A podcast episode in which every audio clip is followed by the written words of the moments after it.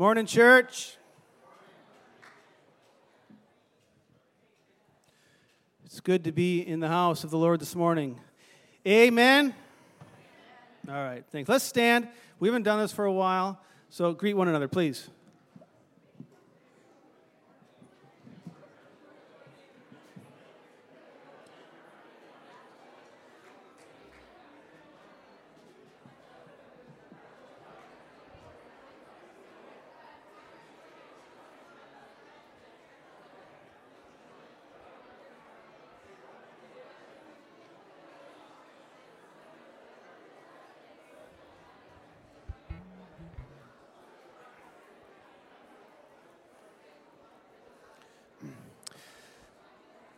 Today, uh, Pastor Matt will be sharing with us. He'll be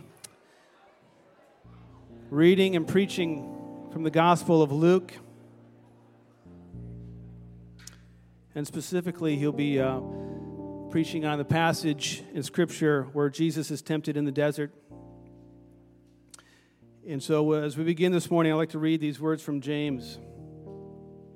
He says, When tempted, no one should say, God is tempting me. For God cannot be tempted by evil, nor does he tempt anyone. But each one of us is tempted when by his own evil desire he is dragged away and enticed. Then, after desire has conceived, it gives birth to sin. And sin, when it is full grown, gives birth to death. So instead, submit yourselves then to God and resist the devil. And if you do this, he will flee from you. Come near to God, and you can be sure that he will come near to you. One of the great ways to resist the devil is by worshiping. And we can worship in our cars or in home or in bed at night, um, but together here in this time of corporate worship. We're going to lift God's name up on high this morning, and the devil is going to flee from this place, and we're going to praise him. Okay? Everyone clear on that? okay. All right. Father God, we come before you to offer up our praises and our worship to you. We want to draw close to you, for as your word says, then you will draw close to us. So let us take this step towards you this morning, Father God, and, and hear our praises. May you be blessed as you hear this body, your church, raising our voices to you. Lord, may we feel your presence here this morning. Amen.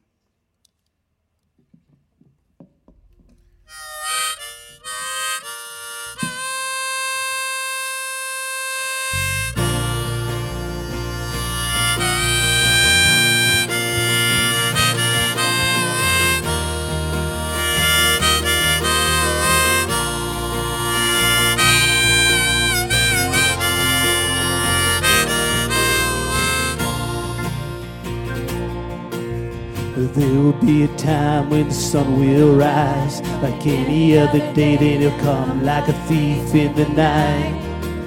Well, this is what I'm longing for.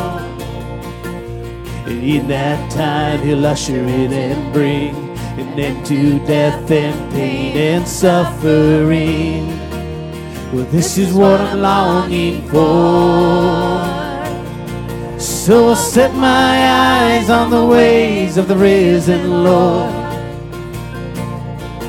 All my days I will follow you, but something in my heart cries, I thirst for so much more. Oh, my soul long.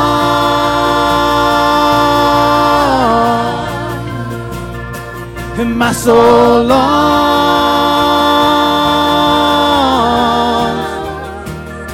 and my soul longs. For the coming of the risen Lord.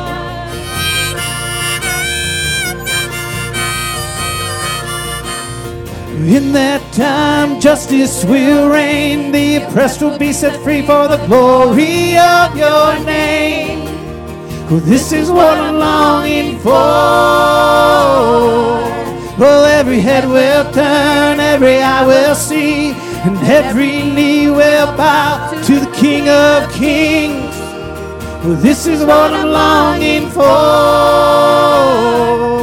So I set my eyes on the ways of the risen Lord. Well, all my days I will follow you, but something in my heart cries. I thirst for so much more. Oh, my soul longs,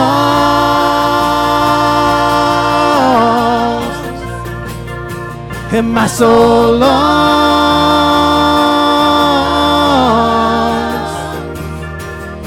My soul longs.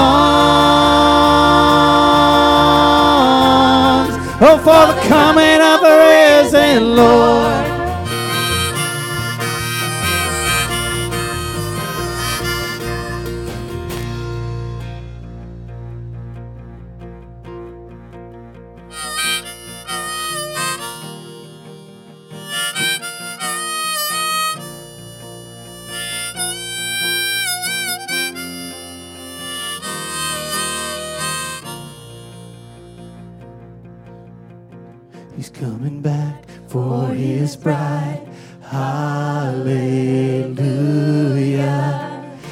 Coming back for his bride.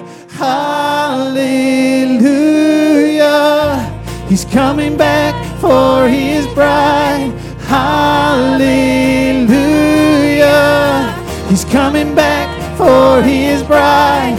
Hallelujah. He's coming back for his bride. Hallelujah. For his bride, for his bride, for his bride. My soul longs.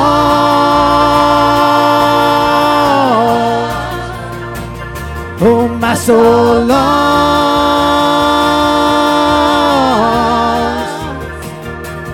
My soul longs for the coming of the risen Lord.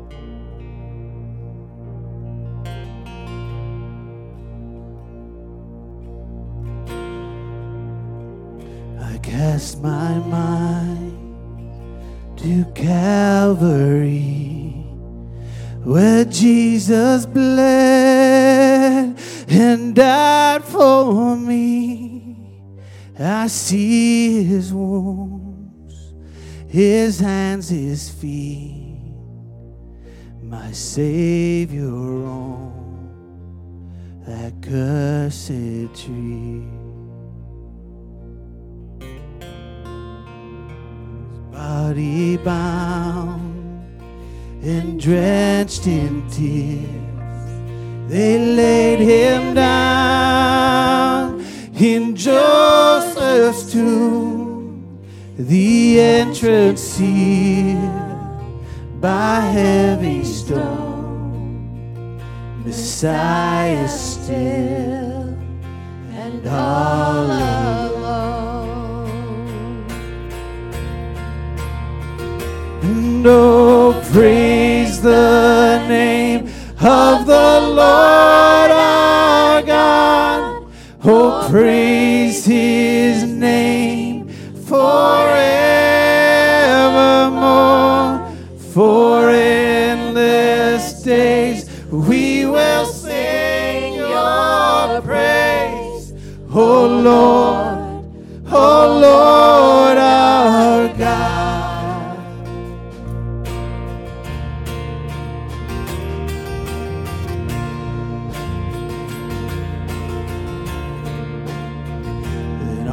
The third, at break of dawn, the Son of Heaven rose again.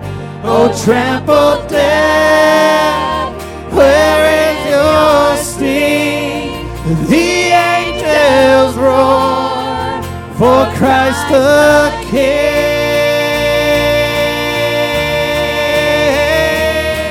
Oh, praise the name of the Lord our God. Oh, praise his name forevermore. For endless days we will sing your praise. Oh Lord,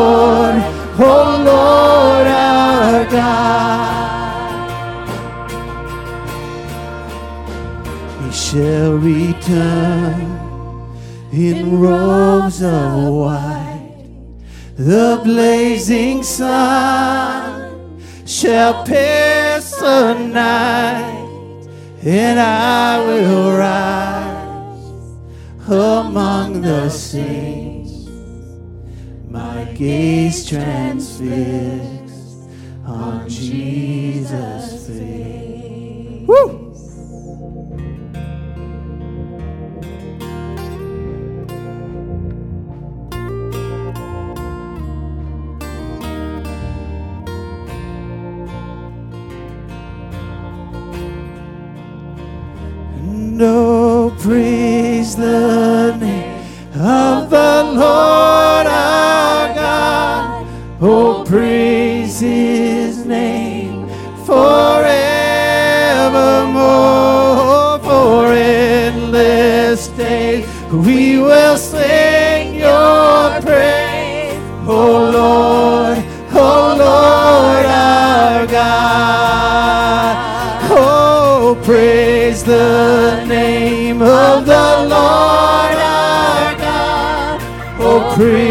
Praise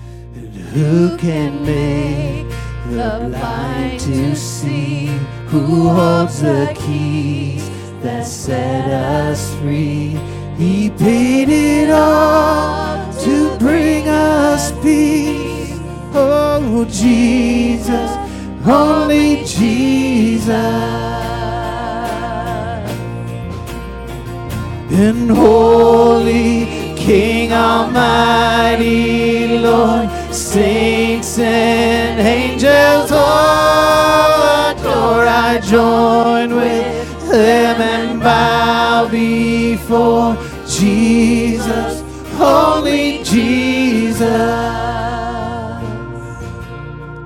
Who can command the highest praise? Who has the name above all names? You stand alone, I stand amazed. Oh, Jesus, only Jesus. And holy King Almighty, Lord, saints and angels all adore. I join with them and bow before Jesus, holy Jesus.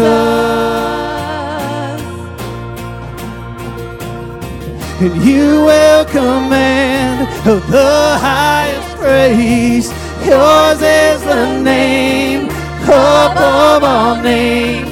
You stand alone, and I stand amazed. Jesus, only Jesus. Oh, Jesus, only Jesus. And holy King Almighty, Lord, saints and angels all adore. I join with them and bow before Jesus, holy Jesus. You will command the highest praise. Yours is the name above all names. Will you stand alone? And I stand amazed. Jesus, only Jesus. And you will command the highest praise. Yours is the name above all names. You stand alone, and I stand amazed. Jesus, only Jesus. Jesus, only Jesus. Oh, Jesus, only Jesus.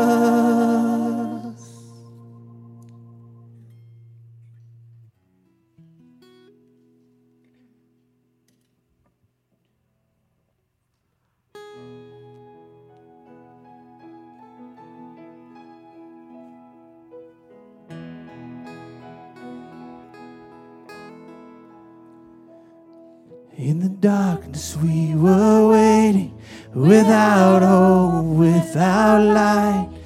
Till from heaven you came running, there was mercy in your eyes.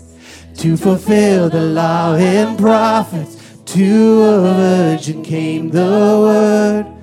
From a throne of endless glory to a cradle in the dirt.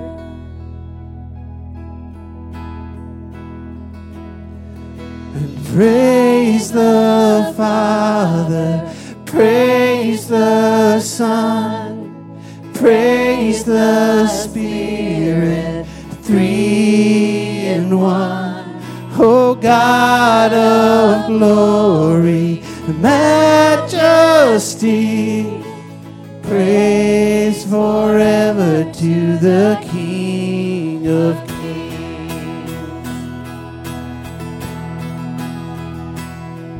to reveal the kingdom coming and to reconcile the lost, to redeem the whole creation. You did not despise the cross, for even in your suffering, you saw to the other side. Knowing that without salvation, Jesus, for our sake, you died. Oh, praise the Father, praise the Son, praise for three in one. Oh, God of glory, majesty, praise forever to the King of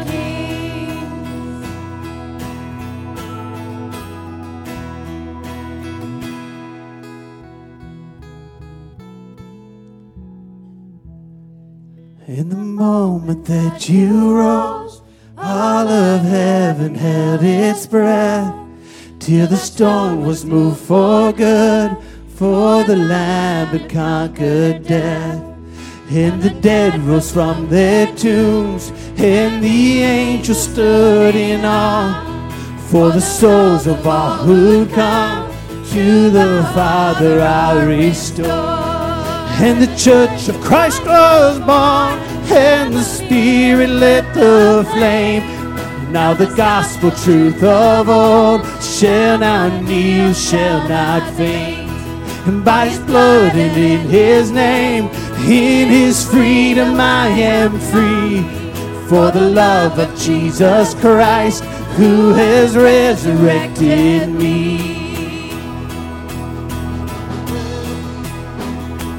Oh, praise the Father, praise the Son, praise the Spirit, three in one. Oh, God of glory, majesty, praise forever to the King of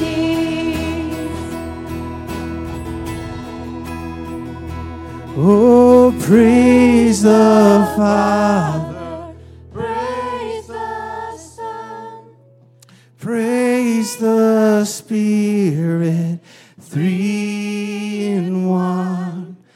God of glory, majesty.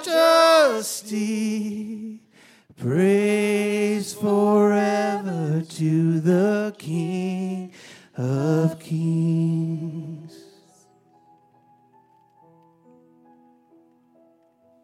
Amen. You may be seated.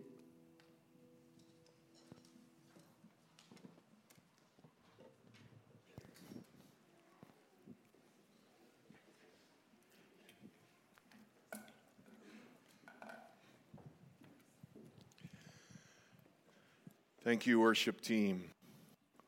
As the children are being dismissed, I'd like to remind you um, that following the service, um, there'll be a missions fundraising lunch for Ellen Goswiller. Um, she's going to be sharing during that time of her upcoming missions uh, partnership with Reach Global, and we hope that you can make that and, uh, and bless her and give towards the gospel going forth as uh, Ellen steps out in faith with Reach Global. And so, again, that will be uh, after the service here up in the fellowship hall, and hopefully, again, that you'll be able to make that. If you'd open your Bibles to Luke chapter 4, we're going to continue our study through this wonderful gospel, and it's been exciting to hear many of you share as we've gone through this how God's speaking, and uh, that's that's really really uh, what we need. And so, um, as we or before we begin anything, let's pray. Lord, um, it strikes me that as we've worshiped you in song in a very real way, the way we respond to what your Spirit says is in essence worship. You are so worthy of every breath we take of worship, God. And it's in these moments that I would ask, Holy Spirit, you would speak. Because if you don't speak, we're in real trouble. We are needy people. God, we're hungry. We're hungry for your truth. We've been surrounded all week by so many different voices that utter foolishness. We need to hear you. Please speak to each heart and each circumstance, young and old alike, God. Do we have ears to hear? Hearts to receive what you have for us in these moments. I pray in Jesus' name. Amen. Beginning a series, Luke, right away at the beginning of the gospel, said, Hey, it's my goal to write an orderly account so that you can be certain of the life of Jesus Christ and why he came. And so, as we read through this, we, we read through this historian, this doctor who is recording these things so you and I can be certain of what Jesus said and why he came. And so, as we approach Luke 4, I mean, last week we got to the genealogies, and let's be honest, some of us said, well, it says you checked out mentally. You're like, okay, it's got nothing to do with me. Can't pronounce the names. And so mentally, you were somewhere else. But let me ask you right up front does anybody here face temptation? Okay, there's young hands going up. Okay, so no one can check out this morning. We all face this. And uh, if you missed last week, you do need to hear about the genealogies because they do impact us. But this morning is something that's that you know we're, you came in this door facing temptation. You might have been angry with your child, or critical, or frustrated, and uh, and some of you are going to leave, and it's going to be two steps out the door, and whammo, temptation. We get hammered by it day after day. And so, as we read this account of Jesus facing temptation, uh, we can certainly find so much here uh, from Jesus' example. Let's start in verse 1. And Jesus, full of the Holy Spirit, returned from the Jordan, was led by the Spirit in the wilderness for 40 days, being tempted by the devil. He ate nothing during these days. And when they ended, he was hungry. I don't know about you, but we studied Jesus' baptism. And as we looked at his baptism, we looked at his obedience, we looked at his, his willingness to come and identify with us. We looked at his fulfillment of prophecy.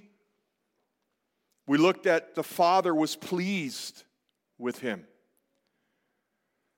The Holy Spirit descended on him. The Father said, You're my beloved Son with whom I'm pleased. And when we get to chapter 4, full of the Spirit, returned from the Jordan. Now, I got to expect, if we were honest, and I said, Okay, you're full of the Spirit, you're led by the Spirit. He's got to be going to some oasis where there's times of refreshment because he's full of the Spirit. He's led by the Spirit. Why would the Spirit lead him to something other than refreshment, satisfaction, a good palm tree. But that's not at all what we read. Led by the Spirit into the wilderness. I mean, he's, Jesus is spending his whole life totally filled and controlled by the Holy Spirit, and he's not led to a place where there's rich food and many trees but into the wilderness. Mark 1 13 adds, oh, by the way, with wild animals. Okay, not a vacation spot. Wilderness with wild animals. He's alone, he's tired, doesn't eat for 40 days. Hungry is an understatement. Weary of prowling animals. And this wilderness, for certainly recalls Israel's post Exodus wanderings. It was the place of Israel's testing. 40 days is specifically equated with the 40 years of wandering. And as Israel was tempted by hunger, tempted to worship something other than God, tempted to put God to the test, so appropriately Jesus' responses come from Deuteronomy, each of his. That's a real interesting a study in and of itself but they directly connect to the testing of Israel in the wilderness. For 40 days, he's fasted, he's prayed. And there's an important comma. If you're an English teacher, you're going to appreciate the commas. Was led by the Spirit in the wilderness for 40 days, comma, being tempted by the devil. By implication, it wasn't just Satan came and temptation 1, 2, and 3, and he's done. The other 38 days, no, for 40 days he was tempted. And in the condition he was tired, hungry, weary for 40 days. And you know what happens? You can testify this to your life. When you're physically weak, you know what happens? Emotionally, we're vulnerable. Right? You've been there. Something about the correlation of physically weak and emotionally, we become very vulnerable. And so we can't overlook this in this text of what's going on here. Now, two critical questions right off the bat. As we read this, as others might read this, is the devil real? Now, if you've been a Christian for a lot of years, you might be, well, sure. Well, study by Barna, not, I don't know, it's about maybe 10 years ago, revealed only 58% of people in America believe Satan is real, and demons didn't fare much better. They only got 48% acknowledgement. If that's even close to true, there's 40% of America that's already testified to the reality of the devil by not believing in him. He's already duped them. And so the question, is the devil real, is a pertinent one in America for sure. Too many consider him a myth or mischievous little troublemaker. But the devil revealed in the Bible is not only real, but powerful. He's the father of lies and deception. We're told in 2 Corinthians 11, he disguises himself as an angel of light, and he's really good at it. And though we may not be able to see him, he is as real and as deadly as electricity surging through a wire. And if we believe in the unseen spirit who led Jesus into the wilderness, as revealed, and then it should not be a long jump to reveal in an unseen enemy. Now, I don't have time to go in all of uh, satanic and demonic attacks. We did a series as a congregation, if you remember, not long ago, um, called The War. And you can go on a church website under media and you can find that whole series if you weren't here, which talks about spiritual warfare. And we talk uh, about what the scriptures teach about Satan, demons, and their attacks on us. And so um, I, I direct you there to find out more about that. But we want to look specifically at the temptation of Jesus here, which begs another question Were Jesus' temptations real? I mean, some come and say, well, he's God who came down to earth. Certainly those temptations weren't real. And so, how, how can I relate to that? Well, to grasp this big picture, there's to grasp the person of Christ, there's some things we got to make sure we understand and believe that the scriptures reveal that he is God, that he became man, and that he's holy. Remember back in the account, uh, the, the angel said of Jesus, This child to be born will be holy, holy without sin. Scripture says of human beings that our hearts are desperately wicked. James 1:14 says we are dragged away by our own evil desires. Not Jesus because he's holy. He took flesh, but not fallen flesh. And like Adam and Eve originally in the garden, the temptation he faced was from without because there was not corruption within. In other words, Satan couldn't come and, our, and, and, and touch upon corruption within. He had to come with more of a direct assault. And where Adam and Eve failed in the best of the environment, Jesus succeeded in the worst of the environment. Maybe this illustration helps when we consider this question about were Jesus' temptations real. Suppose there were three airmen flying jets, and they all come under enemy attack, and they get shot down. They, they're alive, and, and the enemy takes each of the three captive. And they want to get information from these airmen that would allow them to best attack the forces that sent the airmen. And so the first airman comes, and he knows what's going to happen. I mean, they're going to try to break him. So he comes in, he doesn't want to give up any information. But he thinks, you know what? They're, I mean, they're going to bring torture, they're going to bring pain, and I'm going to wind up giving it up anyways. And so he just gives it up. The second airman comes. And ask, after asking for rank and serial number, he's standing firm. He says, I'm not going to give this up. I'm not going to give any information to them that would hurt the country that sent me. But after a few measures of pain and torture, he, they break him and he gives up the information. The third airman's brought forth. He says, You won't break me. They said, Oh, we'll see. We'll see. And so they begin to try to break him.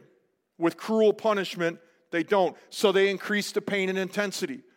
He still won't break. They throw everything they have at him, and he still won't break. My question which one faced the greatest force of the enemy? The one who didn't break. Only the one who did not break fully knew the greatest force of the enemy. The enemy does all he can to break him, but he cannot do so. Jesus' temptation was far greater than any human being has ever faced. Adam and Eve eventually broke. Every human being since then eventually broke, but not Jesus. He faced the greatest force and he did not break. I want to learn from someone who did not break because I break. And so let's look at this pattern of what Satan tries to bring against Jesus. It begins in verse 3. The devil said to him, by the way, if the devil's talking to you, we already got issues, right? I mean, that, that means he's got a whole different agenda. If, if he's not talking to you, or if you're not feeling any satanic opposition, that's a pretty good sign you're probably in a bad place already. He doesn't need to harass those who already belong to him. Man does not live. Oh, I'm sorry, devil said, if you are the Son of God. Another translation accurate would be, since you are the Son of God. Command this stone to become bread. Okay, he can't touch on the corruption within because there is no corruption with Jesus, so he brings a direct assault. And he tries, first of all, to induce doubt and confusion. I mean, he doesn't really try to attack his identity. Satan already knows who he is, and he already knows Jesus knows who he is. So he's okay, since you're the Son of God, I'm going to give that to you. Maybe this would be a good idea. He tries to induce doubt and confusion. Why would the Father do this to you, Jesus? Why would the Father bring you into the wilderness? There's no food, no protection from these wild animals. Why would the Father do this? It's, a requ- it's not a request to prove he's the Son of God by performing a miracle. It's to prove basically one of, you sure you don't think there's a better way here? You sure the Father's not holding out? And there's no one there to prove anything to, anyways. there's no audience right there. And so the focus lies on what it means to be the Son of God, not that He is the Son of God. And this temptation really is not one so much of self indulgence, because it's not sin to eat bread, right? I mean, it wouldn't be a sin to turn the, bread, the stones into bread. That wouldn't be a sin either. The sin would be, why would you do it? That's the sin. He's trying to confuse the issue. Satan was aware to some degree of the incarnation. We're not entirely sure all he understood about it, and that Jesus had set aside the independent use of his divine power. But he's attempting, as he had with Eve, to get him to distrust God's love and provision. Now, to go back in the garden a little bit would be a great study, but I, I just kind of want us to grab a couple things because since Luke traces his genealogy of Jesus all the way back to Adam, there's a connection as we go into Luke 4 with Adam. It's about the temptations. Now, if we looked at these two things, the parallels with the temptation of Adam that led to the fall, first of all, Jesus obeys God as we read this account and he remains faithful to God, whereas Adam and later Israel failed. The human fall was caused by disobedience. Adam yielded to the temptation to eat certain foods that he and his wife were forbidden to eat. Jesus, as the Son of God, prized obedience to God over satisfying his hunger, and he remained a faithful son. Adam was given dominion over the world, but was tempted to seize even more to become like God. Jesus did not seek a power or a kingdom of his own. Adam risked disobeying the command of God because of the promise that he and his wife would not die. Jesus refused the devil's challenge to test his promised um, invulnerability by jumping off the pinnacle of the temple, which we'll look at here, and put God to the test. But he would accept his mission that brings death. Adam lost paradise. But Jesus could tell a repentant sinner that he will share paradise with him. And so the parallels are rich and very instructive. Go into more, but you're going to notice these are not new temptations because the enemy came to Adam and Eve and, and he wanted to induce confusion and doubt. Remember what he said to, to Eve? You know, has God really said that? Are, are you sure? What was he trying to? He's trying to confuse Eve. And as he will with Satan's other temptations, he tried confuse us. He wants us to learn, he wants us to doubt. And so he says, Why, why would God do that? You sure God's not holding out on you? That's okay. I mean, how many times we heard, that's okay, just, just one. Just one act of disobedience, then you'll stop. Or, or just take that, just this once, and, and nobody will know. It's, it's okay, just, just once. And so the enemy whispers to us. Look at Jesus' answer, verse 4. Jesus answered him, said, It is written, Man shall not live by bread alone. Again, he quotes from Deuteronomy. What sustains a person's life is not food, but obedience to everything that proceeds out of the mouth of God. Jesus refused to act of his own initiative, but in complete trust of the Father's love. And this temptation, to a degree, is a private matter because who really knows if you're trusting God or not? You and God, right? I mean, it's just you two. You try to dupe everybody else, but when it comes to trusting God, it's you and God are the only two who really know it. So, in this sense, it's kind of a private temptation that you and I face. Satan will place lies in your head or messages from social media or all the commercials, all kinds of avenues to get you to doubt his love and his care for you. And so the love starved spouse has an affair. The intimacy craving individual seeks it out in pornography. The peace starved individual looks for a bottle. In each case, there's planted doubt and there's planted confusion regarding the love and care of God. But Jesus goes to the word. He says, It is, it's written. Boy, I got to be honest, there's a strong, strong desire. I long for God's people to be in the Word. I hope you are. I hope you get in your Bible daily, not out of guilt, because that's what a good Christian do, does, but with a deep sense of desperation that if I'm not reading His Word, I'm in trouble.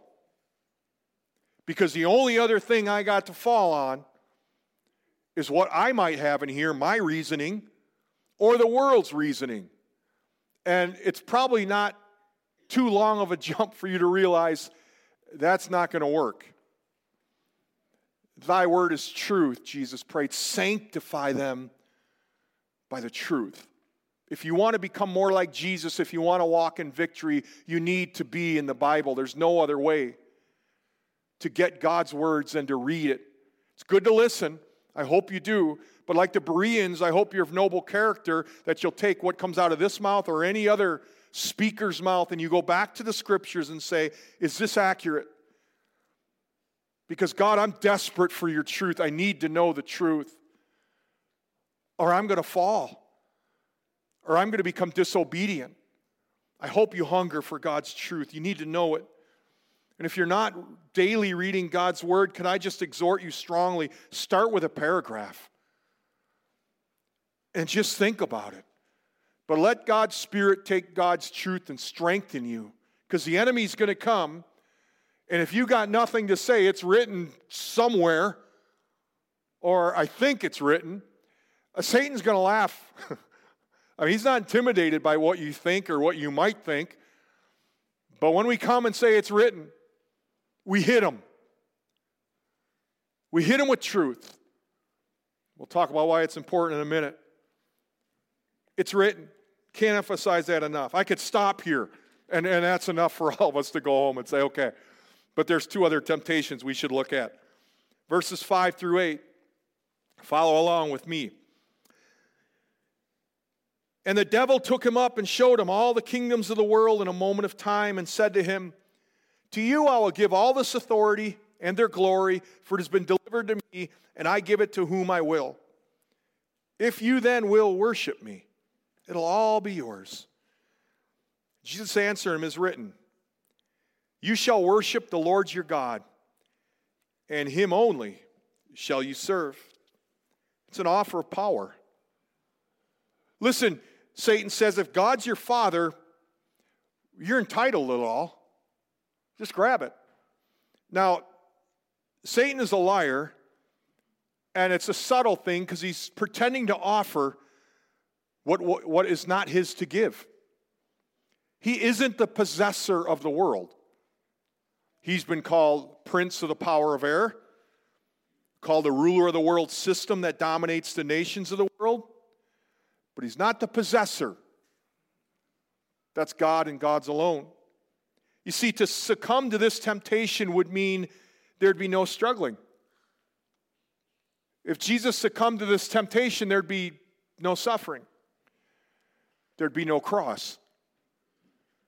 If there was just one little compromise, God wants his son to rule not with a crown of power, but with a crown of thorns that satisfies the Father. Power has its price, and in Jesus' case, the price for power would be to serve Satan. And while hungry for bread, Satan was hoping Jesus was hungry for power. And so the enemy comes and he offers power, or he offers us just a little more. You know, you should have more, he says. You should have bigger. And so we're enticed toward greed. And when it comes to scenarios and temptations, let's be honest, sometimes it's not a financial problem, it's a worship problem. And Satan comes with the subtlety, and he's so good at it. You just need a little more, just a little more. And, and we're tempted to all of a sudden become very frustrated and, and depressed because we don't have more and more. You see, Satan's not too creative. He just keeps coming with the same temptation. Problem is, we just keep getting duped by it. Once more, scriptures guide Jesus' response. Satan's proposal would allow Jesus to bypass suffering or to doubt God's plan. Jesus is having none of it. In verse 8, if you read it again, Jesus answered, his, answered him, It is written, You shall worship the Lord your God and own and serve him only. Again, his answer comes from Deuteronomy. Israel was to worship God alone, but they became entangled with idolatry in the wilderness. And the angel of the Lord was kindled, and if anger of the Lord was kindled against them, the result was disastrous. when they entered the promised land, they did exactly what God had told them, forbid them to do. Not surprising, they became ensnared again to idolatry. And by contrast, Jesus stands firm in his obedience to God by saying, I'm only going to worship the Father. That's all we should worship. And then the third one is this push to presumption. Verses 9 through 12. He took him to Jerusalem and set him on the pinnacle of the temple and said to him, If you are the Son of God, throw yourself down from here. For it is written, He will command His angels concerning you to guard you and on their hands they will bear you up, lest you strike your foot against a stone. Jesus answered him, It is said, It is you put the Lord your God to the test. And when the devil had ended every temptation, he departed from him until an opportune time. After having failed twice, Satan tries another avenue. Now, here's a really subtle thing he does that we could easily miss. We've heard Jesus quote scripture, and each time, remember, he had said, It is written. The first two times Satan tries to throw scripture in here or tries to tempt him, there's nothing about anything being written. But notice the subtlety what Satan does this time. He says, It is written. Satan knows the word, and this subtle inclusion of the words, It is written, is, is maybe to tempt Jesus to deviate a little bit with a dis- towards the distortion of Scripture. I mean, I don't know if you've driven by the new church property. See that structure going up? You ever seen that massive crane? What a beast that thing is. Okay? What if the temptation to you was, hey, climb that bad boy and, and from the top, jump because his angels will catch you. Now, a lot of us here would go, I don't think so. And, and part of you would be saying, well, maybe I don't have enough faith. Jesus is saying that's a distortion of Scripture. That's it's not the proper use of it. But Satan's good at distorting Scripture. But Jesus, once again, comes right back to the truth in the appropriate interpretation of Scripture. And he says, wait a minute. You shouldn't put God to the test. In other words, comparing Scripture with Scripture, you're violating this. And so this is a distortion, which is a great, great lesson for us. If you come across a passage of Scripture that seems a little confusing or you're uncertain, compare it with the rest of Scripture. God never contradicts himself. Because the reality is, any text taken out of context can become a pretext. I mean, you could prove anything from the Bible if you take it out of context. It's what Satan does. In this temptation, he takes it out of context and he says, maybe if I use the words, it is written, Jesus will just kind of go with it. Maybe he'll just run with it. And uh, that's not flying. Jesus isn't going to fall for that one. And so Satan comes trying with the door of reason tries to come in that door, and it doesn't work. But you know what I've learned? And, and this is, boy, this is so crucial, especially with kids. When Satan can't come in the door of reason, he tries the back door of imagination. That's why, what a gift imagination is in a child's life, but boy, what danger Satan can do when he gets in the back door of imagination. And he begins to tempt our children or, or all of us and we begin to, our imagination begins dis- distorted, becomes distorted. And you know what affects our reason? He's a wily, wily enemy. And, and he's wilier and smarter than you and I. So we should be leery and weary of him. Now, Jesus could have flung himself off the pinnacle of the temple and preserved himself, but he wouldn't have preserved his mission because his mission was to seek and save the lost. And set in the context of Scripture, Jesus resolves again with this firm conviction of no, no, no. I'm going to obey the Father. The Father who said he's well pleased with me, I want to please him. And so Jesus resolves of pure obedience. Now, don't overlook this text because I'm going to read another passage from Romans 5 18 through 19. Therefore, one tra- trespass led to the condemnation for all men, so one act of righteousness leads to the justification and life for all men.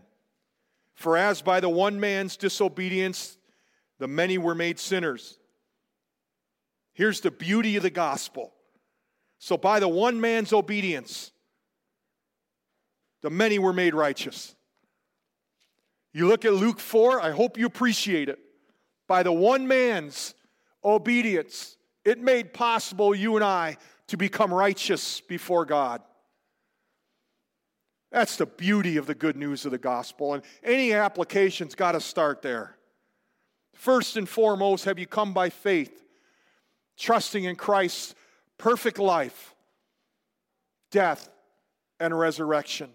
in payment for your sin? Have you trusted in Christ and Christ alone? That's the first application, first and foremost. Everyone acknowledged you face temptation. Let me ask you, how are you handling it today? Look at your last week. Let's just start small. How'd you do? I, I mean, let's be honest, very few of us probably nailed it 100%.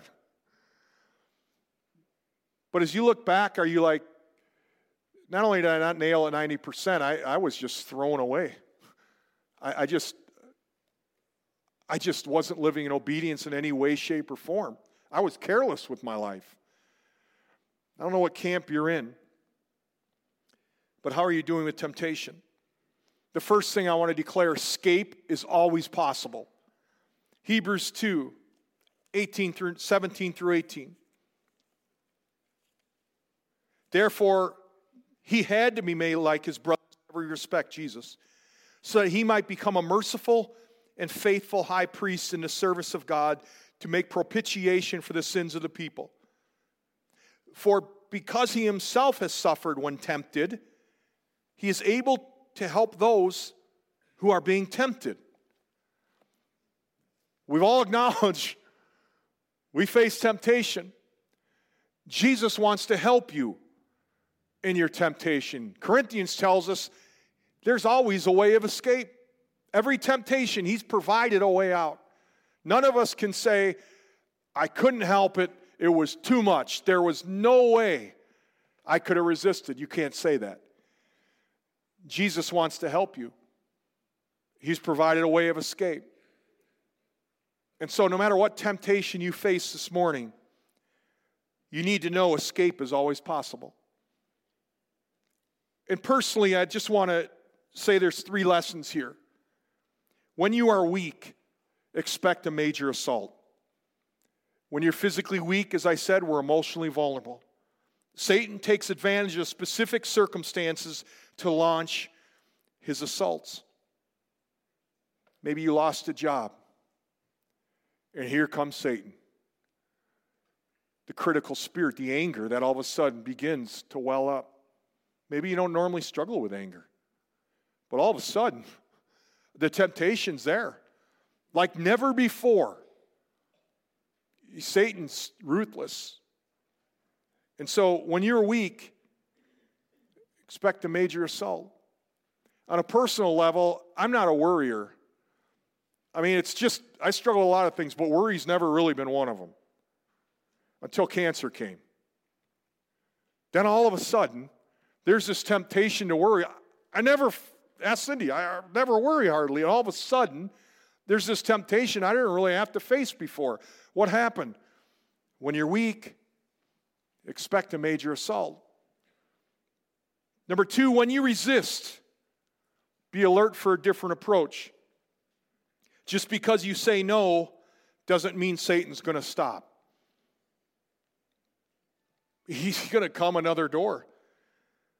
It could be finances that maybe you never worried about. All of a sudden, He's going to try that door. And, and let's say you hold, you resist, and you're like, no, no, no, no, no. God will provide all my needs according to his riches and glory. hit him. Boom. You hit him and say, okay, you got that one. I'm going to try to try to come through your children. Or I'm going to try this. Or a coworker. Or temptation from another avenue. When you resist, be alert for a different approach. He brings temptation in other areas through life envy, lust, anger, doubt. He has many approaches, and he's going to use them all. And when he leaves, third one, count on another attack. Notice in verse 13 in Luke 4, it says he came, he left. After it uh, had ended every temptation, he departed from him until what? A more opportune time. And we're going to see the enemy rear his head up in Jesus' life more. But you and I must keep walking in the Spirit in obedience to God's voice. It's not like we can resist the temptation today and say, I got this thing figured out. Monday, I'll just go do what I want. Seriously? Really? No. I mean, you resist him, he'll count on another attack. He's going to keep coming. He's going to keep coming at you. Fearless. I don't know, I like a good boxing match. And uh, I used to like Evander Holyfield. One, uh, and the reason I like oh, Evander Holyfield is, well, is this nickname. He was the real deal, so you have to like him, right? Um, but he was a great counterpuncher. I mean, Tyson, all them come wailing away, and he would just wait and wait, and all of a sudden, wham, counterpunch. Satan's going to come wailing away, probably in about 10 minutes. Counterpunch him with the word.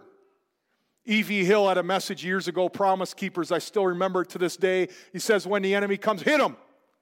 Hit the word, hit him. Keep hitting him. Counterpunch is the word. You counterpunch with Scripture. The hits will come. He's going to keep throwing them. I wish he didn't. I wish I could tell you that'll stop. It won't. But you have a counterpunch. It's Scripture. And it's written. He can't handle it. He's going to have to try something else. And so stay in the Word, counterpunch with the Word because biblical truth is how we're going to win the war. How we're going to walk in obedience to God's truth is the degree to which you and I will experience victory. So, along with prayer, Scripture is your essential weapon we must use to defeat temptation. I thought that if there were several camps of where you're at in your spiritual journey present, there's, there's two probably right now I really, really want to zero in on, and, and only you know where you're at. One of the camps is you're really struggling, and if you're honest, you're losing. You're not doing real well. Maybe somebody knows, maybe nobody knows. But the temptations, whatever area it would be in, could be the worry, could be the anger, could be the lust, whatever the avenue it's coming, if you are honest, you look and say, right now, I'm losing this thing. You don't want to, but you are. There's also another camp that says, I'm lost. And I don't know this Jesus that Luke's talking about. I don't have a relationship with him. And I'm helpless in this thing called this battle. And you know, you know you've never trusted Christ alone for salvation. And maybe you're in one of those two camps. You could be a third camp and say, you know, I've been resisting him lately. I'm in a pretty good season right now. And maybe the lesson you need to take out of here is I better be ready. There might be come a different avenue or something, but he's going to come, and he's going to come swinging. Stay strong. As Jay had a great passage, draw near to God and keep drawing near to him, and he'll come near to you, and you'll be able to resist him. Keep that focus. But I really, really want, deeply yearn that you and I would leave here with hope. That you, no matter what's happened, no matter how hard the struggle's been, you could leave and know Jesus will help me. He knows what it is to be tempted. He felt the full force. And if anyone can help you, it'd be the one who didn't wasn't broken. And that he's provided a way out. You don't have to lose. I really, really hope that you could leave with that hope and assurance. And I really hope that if you're lost, you could leave here calling upon the name of the Lord and that you'd be saved. And so I want to lead you in prayer. For I really long for us all to walk and experience the victory of obedience to God, that you and I could draw near to Him. And so I want to lead us all in prayer. And this is my prayer, and, and I, but I, I hope it becomes yours. And so maybe in your spirit you want to amen or, or repeat the words. Um, but let's pray together to the only God who can give us victory. Father, your word is true. We can, we can bank our life on it. We thank you for Luke 4 1 through 13. There's so much here that helps us, helps us every minute of every day. I'm so grateful for that. Dear Lord, help me, help us to trust you at all times but especially in the desert times of our life. When I'm tempted to live by sight rather than by faith. When I'm tempted to depend on myself rather than you. Help us, God, when we are tempted to question your love, when we're tempted to defect. God, help us to see that the Father's word is not only more nourishing than food, but more necessary and that he decrees bread or stones according to which one at the moment provides the best nourishment for my soul, for our souls. God, help us never doubt your love for us. Keep me from temptation of ever putting the love, your love, to the test. Keep us from being enticed by whatever trinket Satan dangles before us. God, guard us from the temptation of never wanting anything more than we want you. God, give each of us a thirst for your words. Help me, help us to realize that it's not knowledge alone of your word that delivers us. Even Satan had that. But it was obedience to your word that brought you through each temptation. Lord, deliver us from the evil one. You know how weak we are. You know how vulnerable we are. And Lord, should you ever lead us into, a into some desert to be tempted by him, help me to realize that greater is he that is within me than he that is within the world. And Lord, if we resist, he will flee. Jesus, thank you for the lesson this morning that you were tempted in every way that I am tempted, and you are sympathetic to my struggles. You know and you want to help. And thank you that I can come boldly before you and find grace and find help and find understanding. And it's to you I come now, and I do so in Jesus' name. Amen.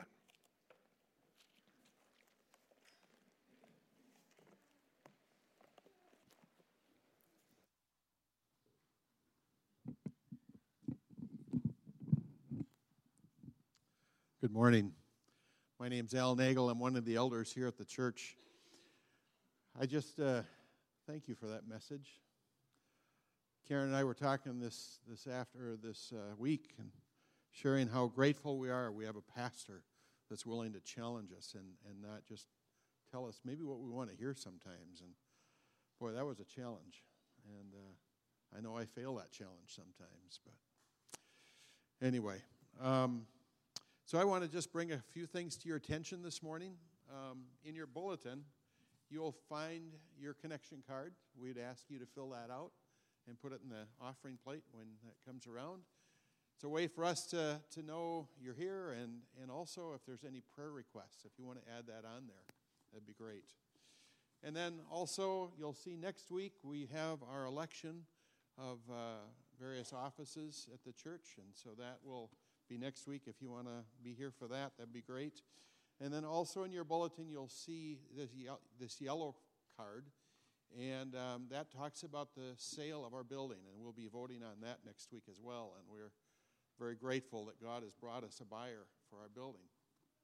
And um, so um, there's also a need, you probably saw it in your bulletin, for people to make treats for the workers out there at the building site. Uh, we are short of people that want to do that, so if you want to consider signing up for that, that would be awesome. And, um, and then, as Pastor mentioned, after the service, um, we will have an event for Ellen Gosweiler up in, this, in the fellowship hall uh, where she'll be talking about her mission work and and so we look forward to that. So I hope you can all join us. You know, as you were giving the message this morning, I you brought up the you thought you brought it up right after I thought about it, but I remember going to Promise Keepers down in Minneapolis. And one of the speakers said, if Satan can just screw up a man, he can screw up a marriage. And if he can screw up a marriage, he can screw up a family. And if he can screw up a family, he can screw up a neighborhood. And he took that all the way out. But, he says, but if God can change a man, he can change a marriage. If he can change a marriage, he can change a family. And if he can change a family, he can change a neighborhood. And of course, he runs that all the way out. He can change a world. And I just, I, I couldn't help but think about that. You know, we have a choice. What are we going to do with that choice? Are we going to be are we going to allow Satan to tempt us and win? Or are we going to choo- choose to make a change? So, if you will, join us in prayer as we. Dear Heavenly Father, Lord, we thank you that, that you're in control of all this. And Lord, we thank you that we can come to you and we can ask for forgiveness and that we can seek you. And that you can help us overcome Satan and his temptations. Lord, I thank you that you give us a way out and that Satan doesn't ultimately control this. Lord, I, um, Lord, I pray for um, Ellen as she prepares for going on mission field, and we just pray that you bless her in, in this new step and for the courage that she has shown in following you, Lord. Lord, I also pray for those people that are sick and are, are needing healing. Lord, I pray for Pastor Matt and Cindy, for Russ Irvin, for Steve Schwartz and Faith Morfitt, for Deborah Powers and Elroy Deline Becky Swenson, Peter Nyquist, Dolores Sorensen, Russ Brown, Jim Martinson, Jessica Brutch, Sheila Reich, uh, Cheryl Lundeen, and Gail Matson, Lord. We just pray for healing for each of them. Lord, I, I thank you that um, we are seeing the b- new building going up. Lord, we pray for, for protection for the workers that work on this building. And Lord, we just pray for how you are going to use our, this new facility. Lord, we just pray that it would reach, that you would use it as a tool to reach out to this community. Lord, as our ushers come forward, Lord, I just thank you for the gift of, um, of being able to give back. Um, Lord, we thank you for what you're going to use these funds for. In Jesus' name, amen.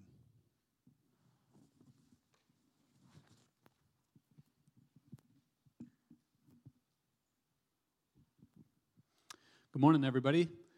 Um, I'm Jake Linder, and I'm going to give a quick update on the progress of the building. As many of you have probably seen as you drive by, um, we can see structure going up. It's exciting to start to see it take shape.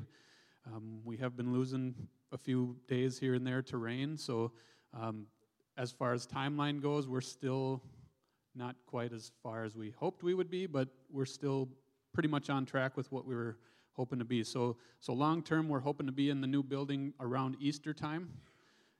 Um, so far, that hasn't changed. So, give you that's a quick update there. Julie's going to put some pictures up behind me here. Um, so that's time frame. I was trying to think of what people would actually want to see or what hear about besides just seeing the the, the pictures. Um, that's the delivery of the the wall material, and you can see the steel structure behind behind that. Um, floors all poured, plumbing was all roughed in. So they're starting to fill in the walls around that structure. So that's two totally different contractors or subcontractors. One company puts up the steel structure, and then another company comes in and builds the walls. So the walls are actually not, for the most part, structurally supporting the roof it's a mess out there for sure. Um, there's lots of rain, too much rain this year. I saw in the news we're almost at all-time record for the year for uh, one year in Minnesota. Just happens to be the year we wanted to build a church, so we're dealing with it. Um, so I'll just let the slides run through. Next week, Al mentioned there's a congregational meeting next week. I'm going to give more details at that time, and you will have opportunity to ask questions. Um, you don't have to be a member to attend the meeting. You got to be a member to vote for the election, but you do not need to be a member to attend. And if you do have questions in the meantime, feel free to ask myself or Bob Sievert um, about any specific questions. So, quick cost update. There has been a few additional costs. Part of it was due to the rain and some of the things we dealt with in the parking lot, um, and just a few other, I would say, relatively minor things so far. Um, thankfully, the contractor does build in a contingency. We have not used up all that contingency yet, we, but we have started to use some, so um, we're still okay as far as cost goes. Uh, thank you to everybody that's provided treats. That has been a blessing to everybody on the site. That's been very received very well, obviously. Um, Bob and I have been on the receiving end of that, and so we, we appreciate that as well. Um, we do have Bob and I meet with the contractor every week at 9 o'clock. We meet with the contractor. The architect comes every other week, and then any subcontractors that are starting to either they have questions or things need to be, you know, they're new to the to the job. Um, they come into that meeting as well. And then every other Thursday evening, we meet as a construction committee. So there's about six or eight of us that meet on Thursday evenings every other week to talk about issue, uh, decisions that we need to make. Um,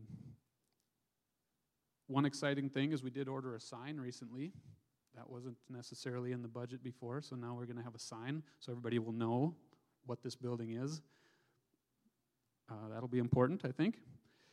Uh, one prayer request, so to wrap up today, uh, one prayer request is um, it's a construction project, and there's lots of people involved, and there's lots of personalities and subcontractors, and um, one prayer request is that I ju- we want to be a blessing to these guys as they're working through our project, and you know, with different personalities come friction. Each subcontractor, as they come on site, thinks their work is the most important work, and if an issue comes up, it's somebody else's fault usually. Um, so, from an owner perspective, as the body of Elam, please pray that our response to some of those things would have an impact on these subcontractors and contractors. I'm thankful that our architect and our builder, our contractor, our believers. They all love they love Jesus and how they respond is for the most part in his according to what we're supposed to. but again, we're all human, so um, please pray for that. Just the relationships. Obviously, we want everybody to be safe on the site physically, um, but to have an impact on somebody's spiritual life would be pretty amazing as well. So, um, so that's all I got for today. Thank you. You, Jake, all you're doing. As Jake brought up the meeting uh, next Sunday, we hope you can make it. Um, also, uh, he brought up membership. Some of you have been maybe coming a while. You're like, oh man, I you know maybe maybe I should do that. You know, no, maybe you should. So come see me today, and we'll get that we'll get that ball rolling for you. And um, and so I, am I'm, I'm excited for that. And um, that's a, just a, a, helpful step as we move forward to know who's in the game. So um, hopefully you'll come see me for that. Uh, let me pray for you, Father, for each heart, each home here. Um, as Al mentioned, God, change us to become more like you. Your peace, your love, your power wash over us this week so we could walk in obedience for the glory of your name. It's your name I pray, Jesus. Amen. Have a great week, everybody.